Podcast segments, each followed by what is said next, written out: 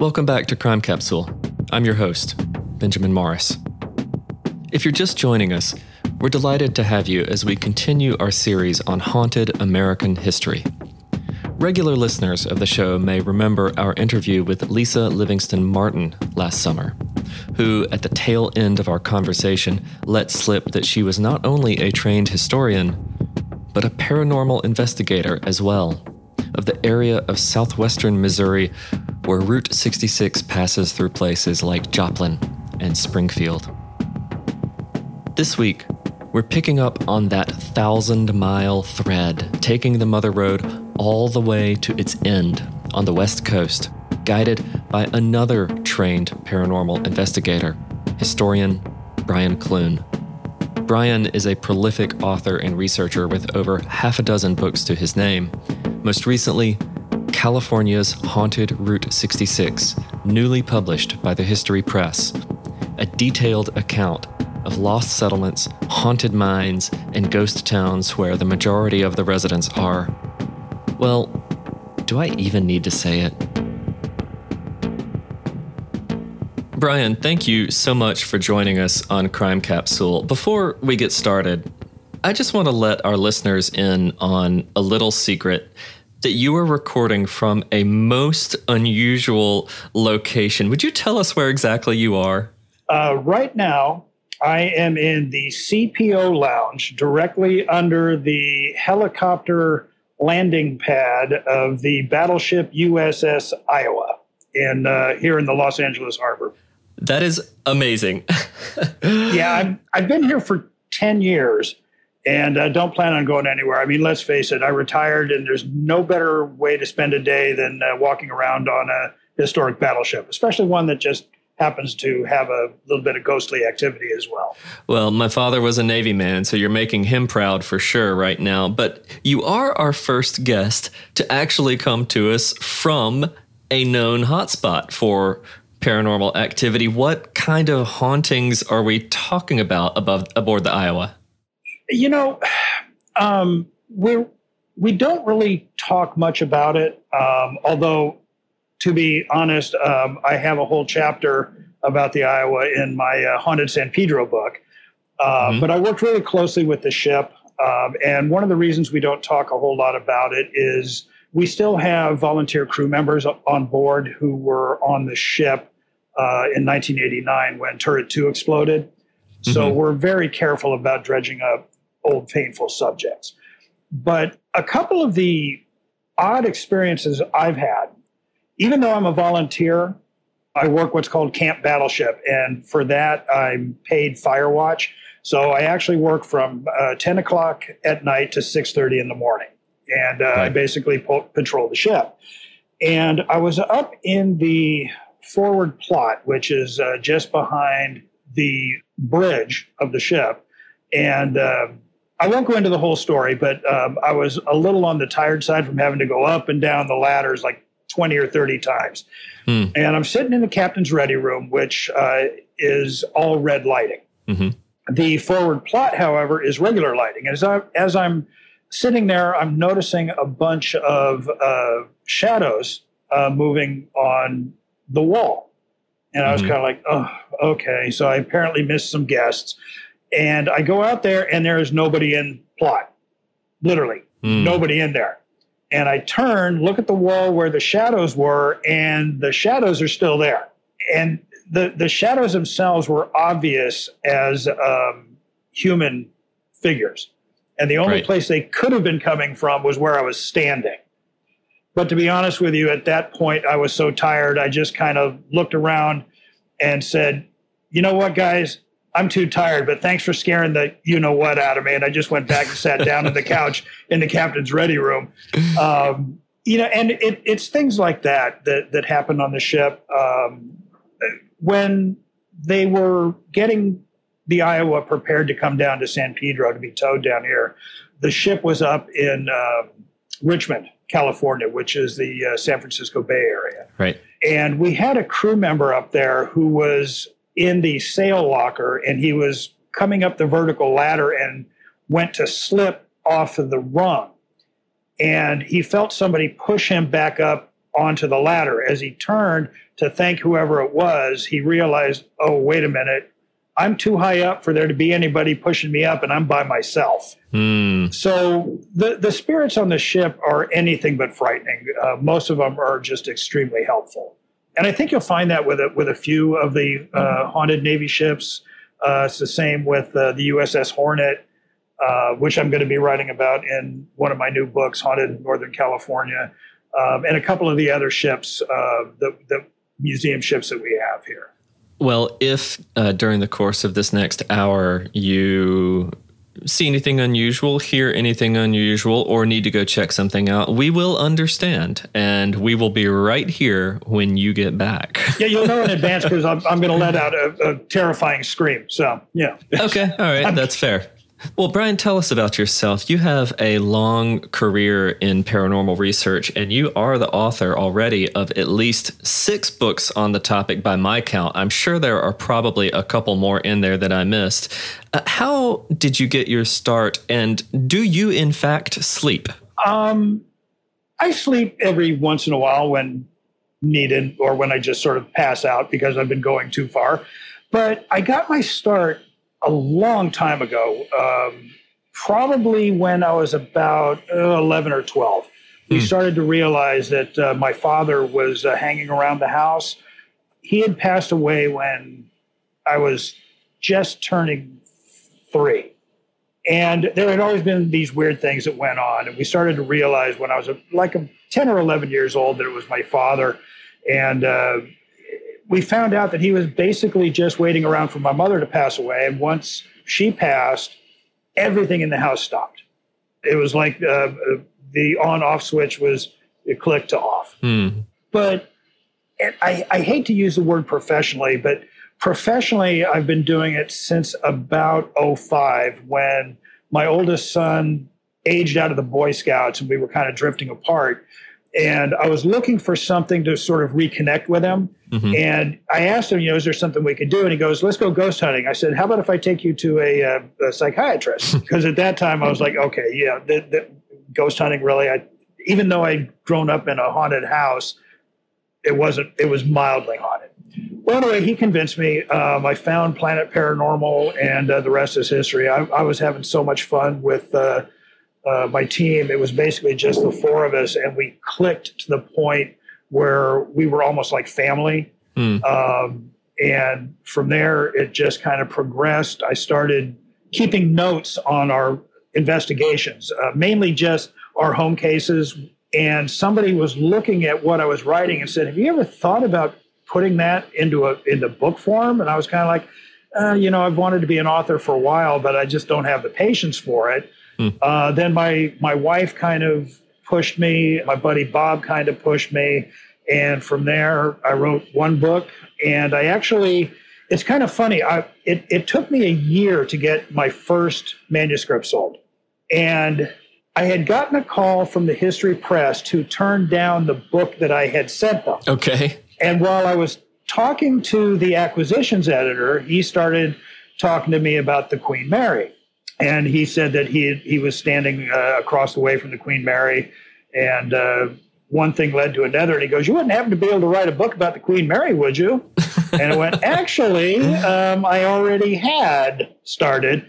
So I got that contract basically, hmm. and about 15 minutes later, I got another call from another publisher who will not be named, mm-hmm. uh, who had accepted the book that History Press had turned down. You got a twofer. Yeah, I waited a year and within 15 minutes had sold two manuscripts.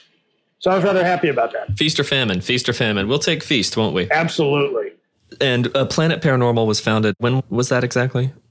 Well, we had actually started off as Pacific Ghost Hunting Society. Okay. Uh, and then our founder and lead um, had done something that uh, we could not stomach. He actually took money from a client, um, and that's something we will never do.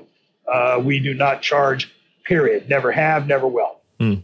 So as soon as we found out about that, my buddy Bob, who had just purchased Planet Paranormal Radio, which is a radio hub uh, for internet radio, he said, Well, why don't we start another team? And since uh, since I own uh, Planet Paranormal Radio, why don't we just call it Planet Paranormal? And we were like, you know what, that's a great idea. And so that's how that started. And that was back in late 07 or early 08. I can't remember exactly which, but uh, that's close enough. Okay. So you've been in the business about 15 or so years, give or Give take. or take, yeah. Okay. So we have had some discussions about uh, a topic very near and dear to the paranormal heart on our recent series, and that topic is, of course, skepticism. you can't talk about one without the other. We have had our first guest in our paranormal series, Darren Edwards, claim that he is a he is a skeptic, but he is an open-minded skeptic. That means he is a true skeptic. I, I like to think so. Uh, he he says he could be persuaded, but yeah. a true skeptic always keeps an open mind. Our most recent guest, Allison Chase in Brooklyn, uh, says that she does not like ghosts at all, and she uh, would prefer not to believe in them, but that her needle moved after a very bizarre, unexplainable encounter at the Stanley Hotel not too long ago. I'll let our listeners tune back into that episode to hear her tell the story in her own words. But you, Brian, I think it's probably safe to say you're on the side of there's something out there. Correct me if I'm wrong. So personally, personally, I 100% believe that spirits exist. I have had way too many things happen to me to deny it. Hmm. However, and this this is going to sound a little odd, I am very skeptical about what others tell me, about Mhm. what others say. hmm Being in the paranormal for as long as I have, I do know how when people want to believe so badly, Hmm. their mind can actually create things happening. Uh, whether they're actually ha- physically happening or not, their mind is telling them that it is. It, it, it's one of these things where I hear folks, especially like on Facebook in the paranormal community, on Saturday they go to a haunted location, and on Sunday they're saying that they have never been to a more haunted location. Oh my God, so much stuff happened. This is the most haunted location on the planet. Until next Saturday, when the next place they go is the most haunted place they've ever. Again, right. When that starts happening, you you have to start thinking to yourself, okay, uh, yeah, it's not that prevalent. I do believe, but it is nowhere near as, um, to use the word again, prevalent as most people um, try and put forth. Sure. And there's probably an argument as well to be made about the uh, rise in exaggeration in the digital age, um, which is kind of a separate topic, but you see the influence of people always trying to intensify their experiences in order to get the views or the likes or the attention or what have you. And Right. that's that's feeding in as well. Um, yet the reason I ask is as I read through California's Haunted Route 66, I was very taken by the balance that you struck between historical documentation of these particular events and your own investigations. And so, what I'd like to do is engage that balance. Uh, I want to ask, first of all, about the origins of the book. After all your other volumes, how did this particular one come to be? So th- this one was rather interesting. A friend of mine, Debe Branning, who also writes for uh, History Press, had been working on Arizona's Haunted Route 66. hmm Now, if I remember correctly, that would was the third in a series that the History Press has put out. Uh, they've put out Haunted or Illinois' Haunted Route 66, and I believe Missouri's Haunted Route 66. That's right. And because I'm California based, my acquisitions editor, uh, who I believe you've had on the show, Lori Krill, Mhm. hi Lori, had contacted me about possibly writing a book about Route 66 for California. And what I thought was so interesting about that is my wife and I were driving back from Texas. I, I had a speaking engagement in uh, Jefferson, Texas, and we had decided to come back on Route 66. And I was actually driving down Route 66 just east of Seligman, Arizona, when I got the call about writing a book about uh, California's Route 66. So I sort of figured, okay, th- th- this this was meant to be, Hmm. and immediately accepted. And I had so much fun with the book. It, it's incredible. You have a lot of cases. You have a really high number of cases in this book. How did you find them all? basically driving the route. My wife and I love road trips. And being an author, especially of nonfiction, gives me a lot of um, advantages to take road trips. And the best thing about them is, is if I'm writing about them, I can also deduct these road trips off of my taxes. So, Useful. um, yeah. uh huh. So you know that, that that's one of the advantages. But um, I sometimes embarrass my wife. Uh, we'll be in a location, and I'll be walking in. I'll just be kind of looking around, and someone will come up and say, "Can I help you?" And I'll say, "Is the place haunted?" And my wife will be like, "Oh dear God, he did it again." Here he goes again. yeah, and uh, it, it's gotten to the point where she won't even walk into a location with me at the Hmm. same time. She either goes in first or waits until I'm deep in conversation so she can slip past and doesn't have to admit that she knows me. so That's fair. That's uh, fair. yeah. I mean, you know, let me ask you this. You've been in the paranormal investigation business, as you said, for about 15 or so years. In this particular volume, I'm sure you have been collecting notes and bits and pieces kind of all along the way. But how long did it take you to compile the cases in California's Haunted Route 66? Well, I had actually, like with Calico, um, I had already written about Calico in uh, a previous book, uh, Ghosts and Legends of Calico. So that one was actually pretty easy. I already had all of the historical data I needed. Uh, so basically, that one was already done. All I had to do was rewrite it for the new book. Where the Aztec Hotel, my wife and I and a buddy of mine, we went out to the Aztec like four or five times. Mhm. Now the hotel's not open, but the uh, bar and grill is. So you know we had the added pleasure of you know talking to the manager while having some good food and some cocktails. Sure, of course. With uh, Oro Grande, the town is so small that it really didn't take a lot to do uh, the personal research Mhm. as far as that goes. There's only like five or six uh, places that are um, still open there. Mhm. Now, the two antique stores, my wife and I had actually been going in there just about every time we drove Route 66. The, the first time that uh, my wife and I drove Route 66, we were on a trip with my uh, daughter. Uh, she was uh, on break from college, and we thought, yeah, let's just take a Route 66 trip. So we had stopped at a couple different places, and naturally, me being me, I had to ask if they were haunted. Hmm. So I already knew the location, or at least some of the locations that had some paranormal activity. So when doing research for the book, I would actually just stop in and talk to the people, get their number. Uh, I would go home and uh, you know give them calls or you know just say, hey, can you send me a, a story on the internet uh, through email or whatever. Um, so you know, and I'm one of those people who prefer talking rather than just email or text. Sure. Um, I like the personal connection rather than the um, I, I'll say medicinal. Uh, Can be a little stilted. Sure. Yeah. yeah. So that goes back to you know need more road trips, uh, like with Goffs.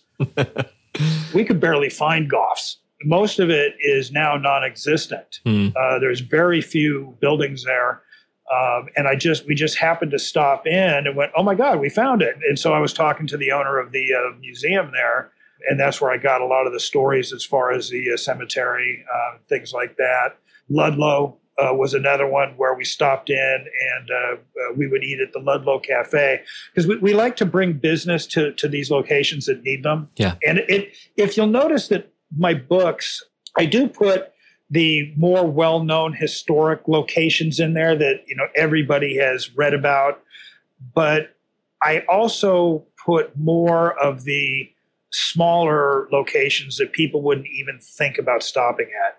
And one of the reasons for that is you get some great stories, uh, especially about the paranormal from these locations. And it makes people aware that, hey, maybe we should stop in because they have some cool stuff. So it, it helps the location, it helps the readers, and it makes for for a good story.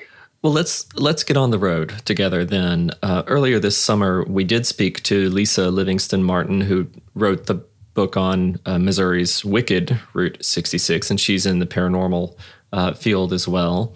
Um, in our conversation with Lisa, you know, one of the things that came up was that tension between the road as the place of escape to safety and the road as the place itself of danger. They're sort of always toggling back and forth uh, between the two, right? And I think of this because you open your book by saying that Route 66's entry into California comes at one of the deadliest places in all of the high desert, which is Needles. Why was Needles so perilous for travelers passing through? One word heat. Hmm. Now, when, when you're in Arizona, uh, coming from Oatman, which it would basically be one of the last towns that uh, people would um, have to drive through on their way to uh, Santa Monica, you just now enter into, let's say, the depths of uh, the Mojave Desert. Mm-hmm. Now, the Mojave Desert has been classified as the hottest place on the planet. Now, the reason for that is because the Death Valley mm-hmm. is in the Mojave Desert. Mm-hmm. So, folks driving through, especially in the early days, like uh, picture a Model A, because folks were driving Model A's into California, you know, looking looking for a better life, and they would be like, "Okay, we just got over the Sitgreaves Pass, which it, a lot of times they had to drive up backwards because it had a lower gear, mm-hmm. and we've just crossed the Colorado. We're in California, the land of milk and honey. We're we're safe." And all of a sudden, they hit 110 degree temperatures. Yeah. With no air conditioning, sometimes no roof over them because they're in convertibles. And back then, let's face it, the cars were not exactly the most dependable. So if you you overheated your engine, you're probably going to overheat yourself. And back then, you did not have uh, highway patrol. You did not have AAA. You did not have, you know, any recourse other than to try and walk to get safety and a lot of folks didn't make it. Um, and that's that's what I meant as far as one of the deadliest places on the planet. Yeah. It's funny you should mention Model A's. I have a good friend here in town, here in New Orleans, who owns one. And about six months ago, I got to take a ride in his Model A. We took it out one Saturday morning, and it is beautiful, lovingly restored, sort of a pet project of his family over the years. But Lord, is it a hot box. And you're right, the, there is no escaping the elements when you're in there. You are being cooked in an oven, whether you like it or not. And I can right. see I can see the danger there. Now, one of the earliest stops on your tour as we enter California, we're going to travel from east to west here, is Amboy. And you say that Amboy is named because it was one of the very first in a series of towns that as the railroad worked itself west, they sort of gained their names alphabetically. And on the surface, you write, Amboy seems like a sleepy little sort of peaceful, um, you know, not not a huge settlement, but you know, very sort of quiet and genteel. But not all is as it seems in Amboy, is it? No, and it's one of the things that I found really odd. Um, my wife and I had stopped into Amboy, I'd say four or five times. Mm. Now, just as an FYI, Amboy right now is extremely hard to get to. The bridges on either side on Route 66 have been washed out. Mm. So the only way to get to Amboy now, if you're traveling on Route 66, would be to get off of the 40 freeway because at one point uh, as you as you pass Goffs mm-hmm. it'll take you around to the 40 freeway because you cannot go any further on Route 66 because the bridges are washed out. So you have to get onto Interstate 40, get off at Kelbaker Road, drive 13 miles down to Route 66 and then 11 miles west to Amboy. Okay. And then you have to reverse yourself if you want to go back. So you can also get to 29 Palms the same way, although it's it's most people don't do that unless uh, you're part of the military. Mm-hmm. Now, I don't know if it's an urban myth. I'm not really sure what to call it, to be honest with you. Uh, has sprung up around Amboy as far as people like satanic cults uh, coming to the area and um, waylaying people to use in rituals and things like that. Hmm. I really couldn't find a whole lot as far as what these rituals were used for or whether they were like human sacrifice rituals. hmm But there are a bunch of stories about people disappearing in the Amboy area. And the one story I have in there is about a Marine who was basically ambushed, although he had used his military skills to realize something was wrong and they, Mhm. they actually missed catching this gentleman. This is someone you spoke to firsthand. This is a, a an account you had directly from the individual. Um, it's not directly from the individual, but I found about 15 different things written by him. Okay. So I was pretty sure that it wasn't just an internet hoax. Now, and that's one of the things that I am very careful of. Mhm. If I think that it is an internet hoax, I will actually put it in there that this could be, you know, uh, just an internet story. And then I'll put something like, but it's an interesting story, which is why I put it in the book. Uh, I do not want to ever mislead my readers. I want to take a moment to tell you about my podcast, Carol Costello Presents Blind Rage. In 1984, a woman named Phyllis Cottle was abducted in broad daylight, tortured, and left to die in a burning car in Akron, Ohio. At the time, I was a rookie reporter covering this horrific story. Since then, I've reported every kind of crime imaginable. I've been able to leave most of them at work, but not this one, the one that buried itself under my skin and stayed put. Phyllis Cottle was a badass woman, and I want to tell you her story. A production of Evergreen Podcasts and signature title of the Killer Podcast Network, you can find Carol Costello Presents Blind Rage wherever you get your podcasts. Discover more great true crime and paranormal programming at killerpodcast.com.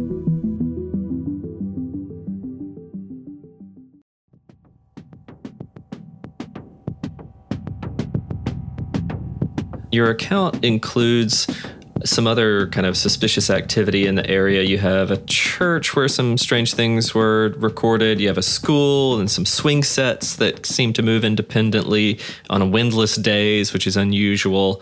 Um, even a, an area where photos of blood were found on the walls uh, that was not immediately visible to the naked eye, but they were in a photograph. That seems like Amboy is fairly, fairly well populated with with unusual occurrences. It, it, it does seem so. The I was trying to get a hold of the owner, um, and, Okura, if I remember correctly, uh, but he never uh, contacted me because I just wanted to double check some of the stories. And then a lot of the stories actually come from the folks who actually work at Roy's Motel. Now, there's not much left of Amboy. Basically, the only thing that's open is Roy's Motel, although the motel itself is not functioning as a motel, if that makes sense. Sure, Um, it's just sort of a, a tourist attraction. way Uh, station, so to speak. Exactly. And I'm pretty sure most everybody, if they if they see the Roy's Motel sign, have gone, "Oh, I've seen that before." It's it's one of the most iconic along Route 66, even though it only uh, came into existence in the like the 1940s. Hmm. So, but the swings, I have actually seen that myself. Really? Uh, my wife, my wife and I were there, and uh, I was kind of walking around. She was uh, in the uh, little gift store, which is now well, it's it's the gas station, but it's now a gift store. And I was just kind of walking around, and uh, I, I went over to the school, and I was noticing that the swings are moving, and I'm thinking, well, that's kind of weird. It, it's the middle of uh, summer. It's about 106, and there's not a drop of wind anywhere Hmm. and yet the swings were just going, you know, just going back and forth.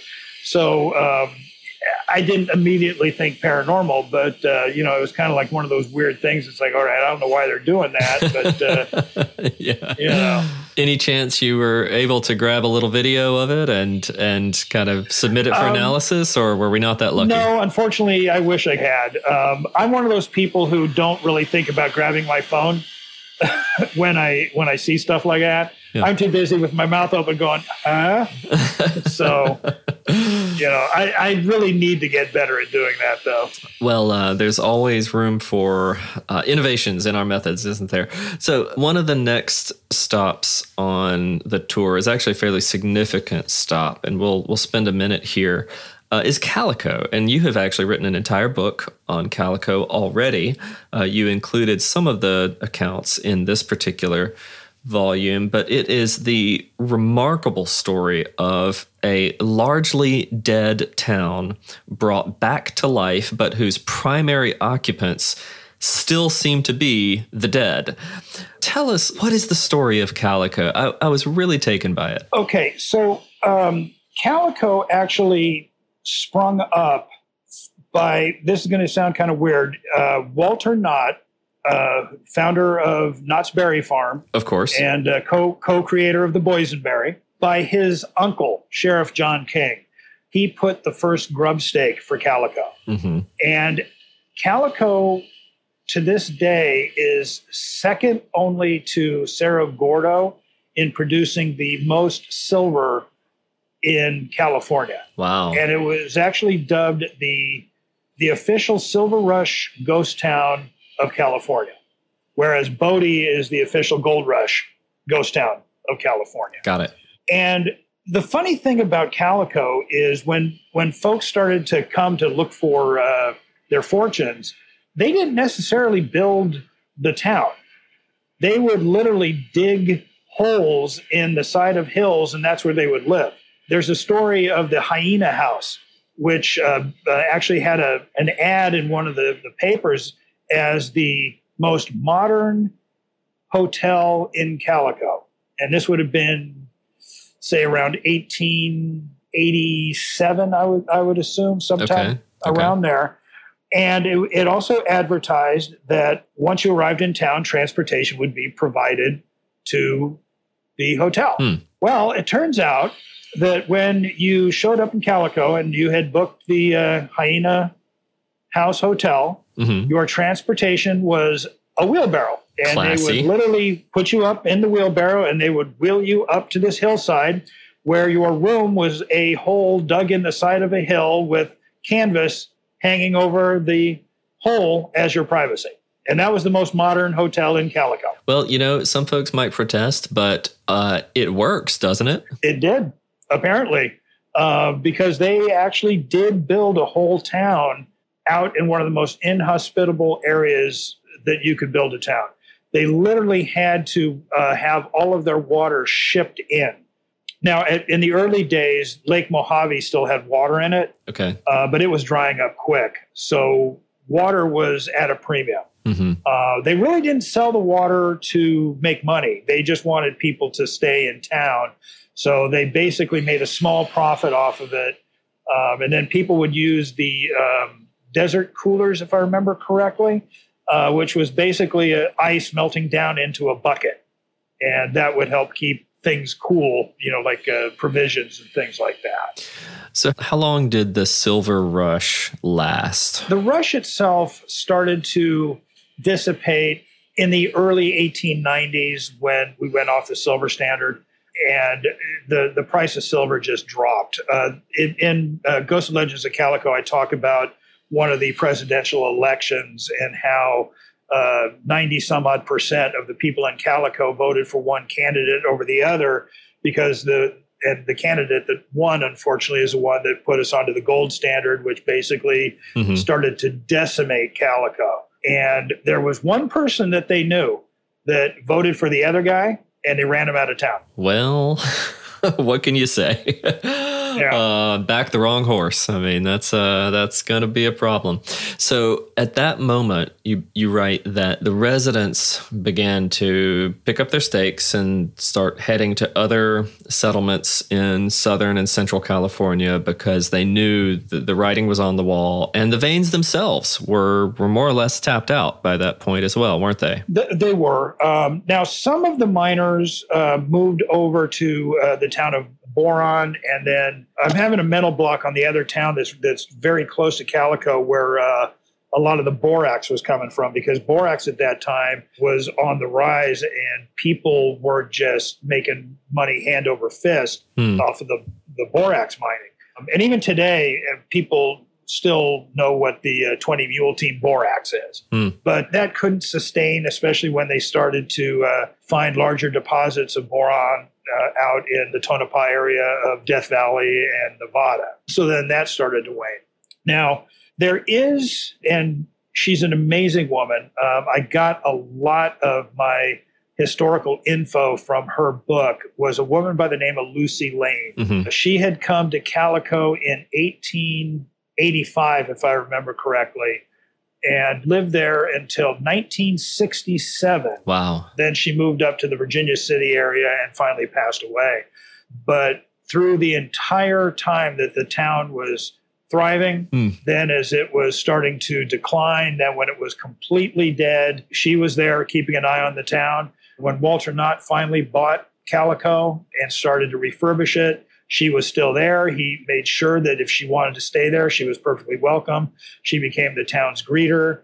And I mean, just an amazing woman. Her writing is kind of hard to get through. It's a little bit dry, but historically, it's just fantastic. And Lucy and her husband, John, uh, from what I understand, are still there looking after the town. Oh well, that's useful. Next time we go, we will be sure to um, to pay our respects. Now that leads us, of course, to the question of why Calico earns such a coveted spot in your account, because the miners who passed away there, some of them never moved on. It was dangerous conditions, of course, and we we have to respect the. Um, uh, the precariousness of any of that activity all up and down uh, California.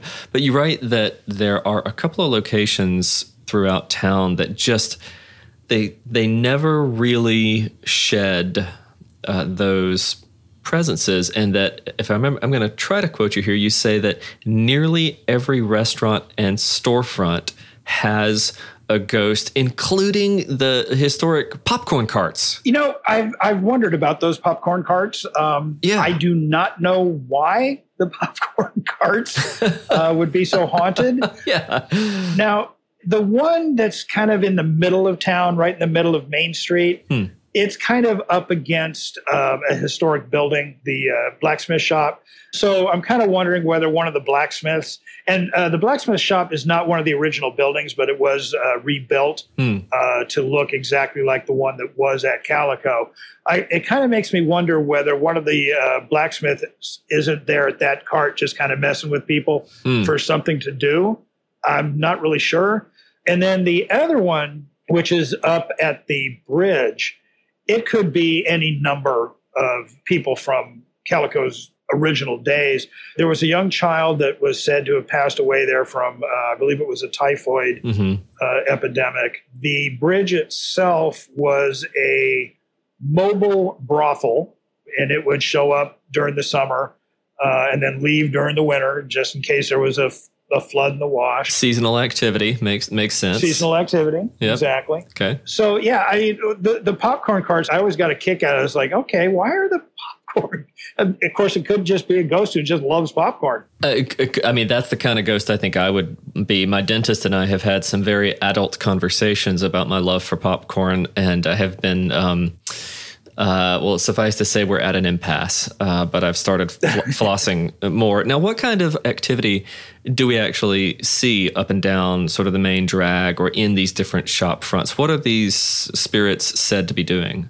one of the stories, and it's one that I love to tell, which I find so amusing that when the woman was telling me about it, I was finding it very hard not to laugh at her. Hmm. So I had gone into the old Undertaker's shop. Shops. That's Hmm. that sounds weird. It's a shop now, but it was the, the old Undertaker's building. Yeah. And uh, I had asked the lady if there was any paranormal activity uh, within the building. And she got all upset and looked me right in the face and went, Why do people think that just because this is in Calico and this is an Undertaker's building, it has to be haunted? Look, just because we have things that slide across the counter with nobody pushing it doesn't mean it's a ghost doing it. And just because we have things that float from that shelf to the next one doesn't mean there's a ghost in here. And I'm over here going, mm-hmm, yeah, I can see how that's just, mm, that's normal. Yeah, yeah. right, right. You're, you're sort of thinking, you're, you're sitting there and you're like, okay, 1880s calico, definitely a center for innovation in magnetism. No. yeah, exactly. You know, when it was all done, I just kind of looked at her. I had this little grin on my face and just said, Well, yeah, thank you very much for your time. I walked outside and just started cracking up.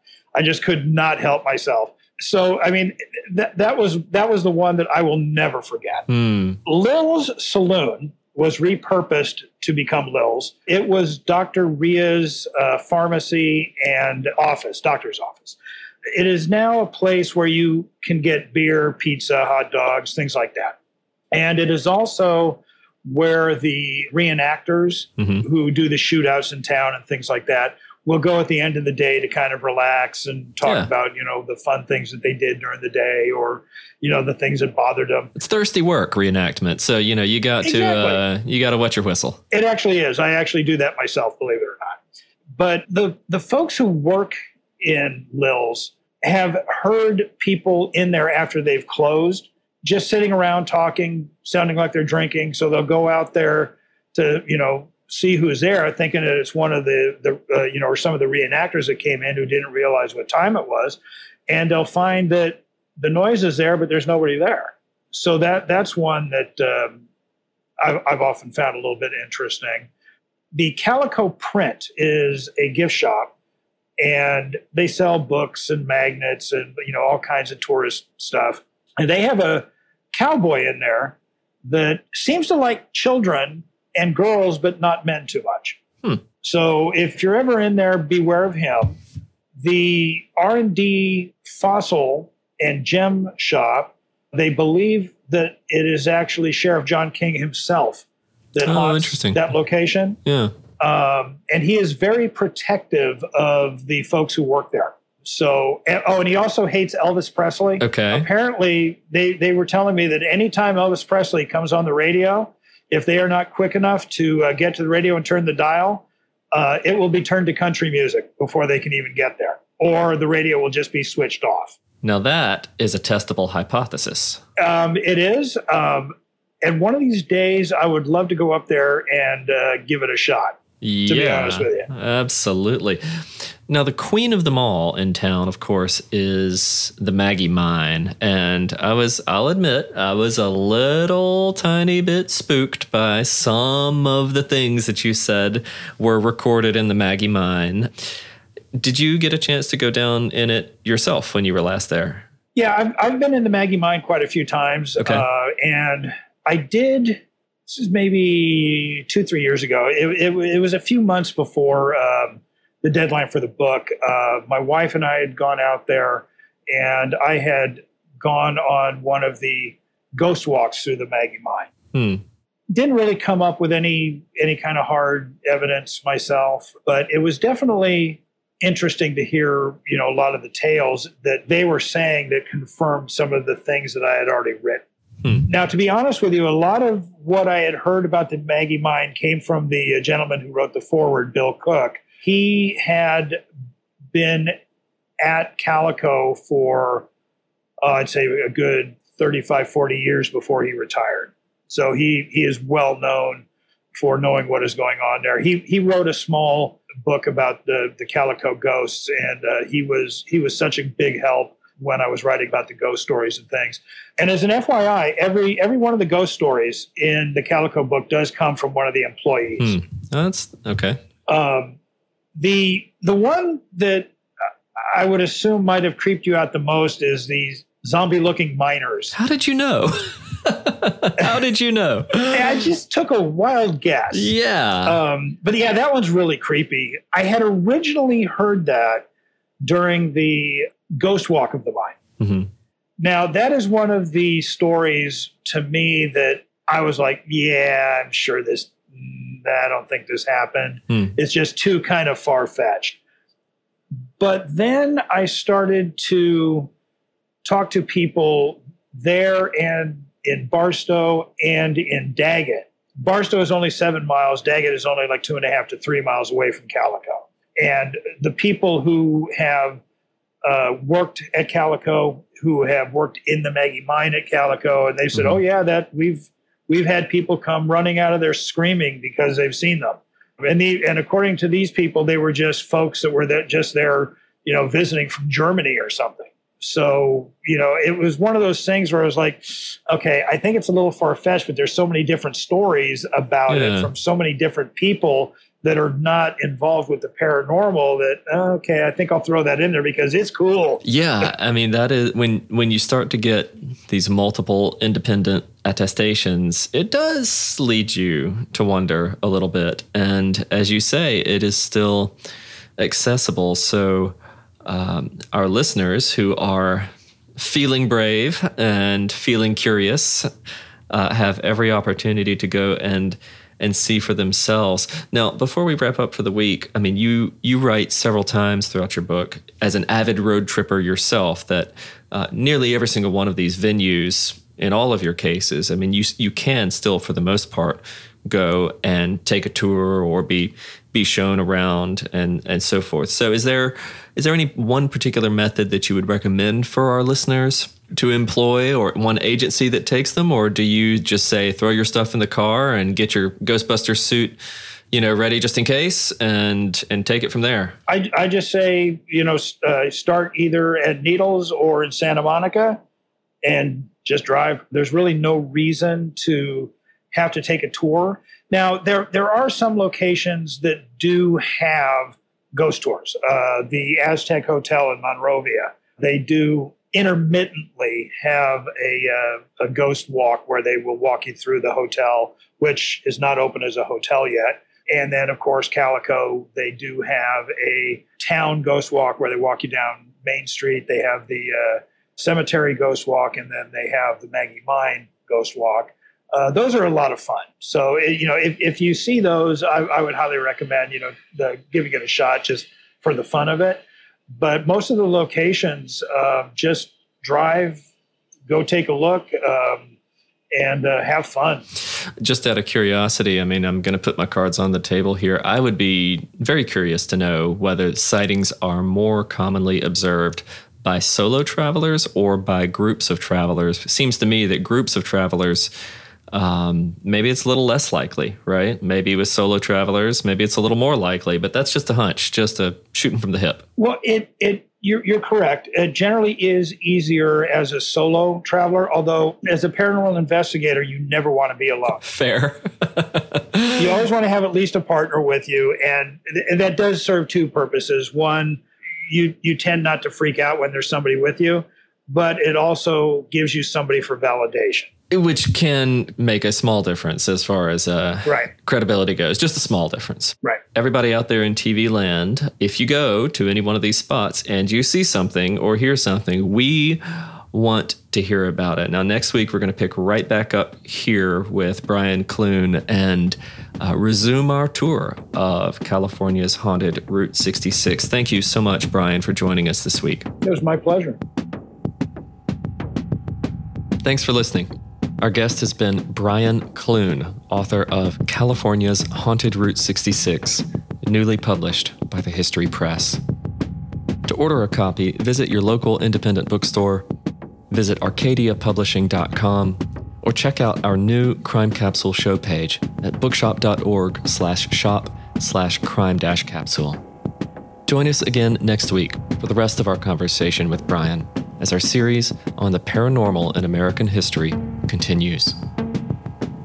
Crime Capsule is a production of Evergreen Podcasts in partnership with Arcadia Publishing and the History Press, and is a member of the Killer Podcasts Network. Thanks as always to our producer, Bill Huffman, our production director, Bridget Coyne, audio engineer, Ian Douglas, and our executive producers, Michael DeAloia and Gerardo Orlando. I'm your host, Benjamin Morris. To learn more about Evergreen offering shows in every genre, visit us at evergreenpodcasts.com.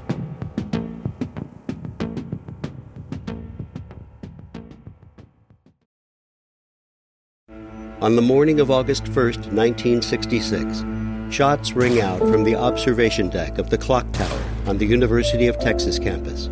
It marks the infamous beginning of the modern era of mass shootings in America.